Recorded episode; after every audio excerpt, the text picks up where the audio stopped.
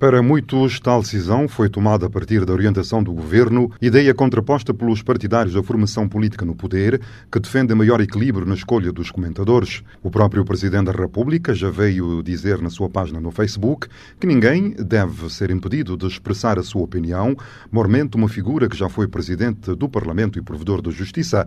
Para o sociólogo Radi Lima, em Cabo Verde existe apenas uma democracia eleitoral, mas falta a cultura e vivência democrática e o respeito pelas opiniões contrárias. Nós temos um curso de liberdade de expressão e, e tudo isso, mas na prática tem-se mostrado ao longo dos tempos, não é uma coisa isolada, é que nós uh, não sabemos lidar com a crítica. E a questão é esta, não é? Isto, de facto, é uma grande violação dos direitos humanos. O direito à informação, de certa forma, uh, e do direito de um pensamento livre.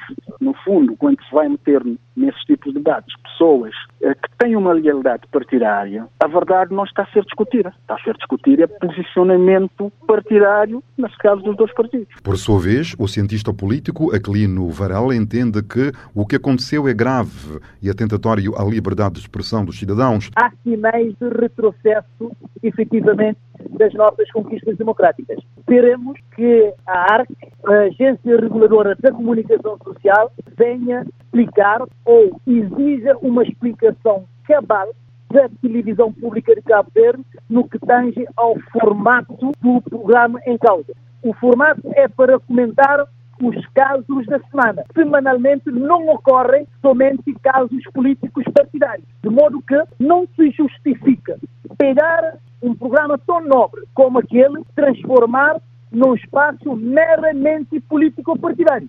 António Espírito Santos, que foi afastado do painel de debatedores, considerou que a democracia cabo-verdiana e mesmo o Estado de Direito estão em perigo no arquipélago, tendo o antigo presidente da Assembleia Nacional realçado ainda numa declaração à rádio pública que o episódio compara a um passado político de má memória vivido dentro do MPD, partido que ajudou a fundar.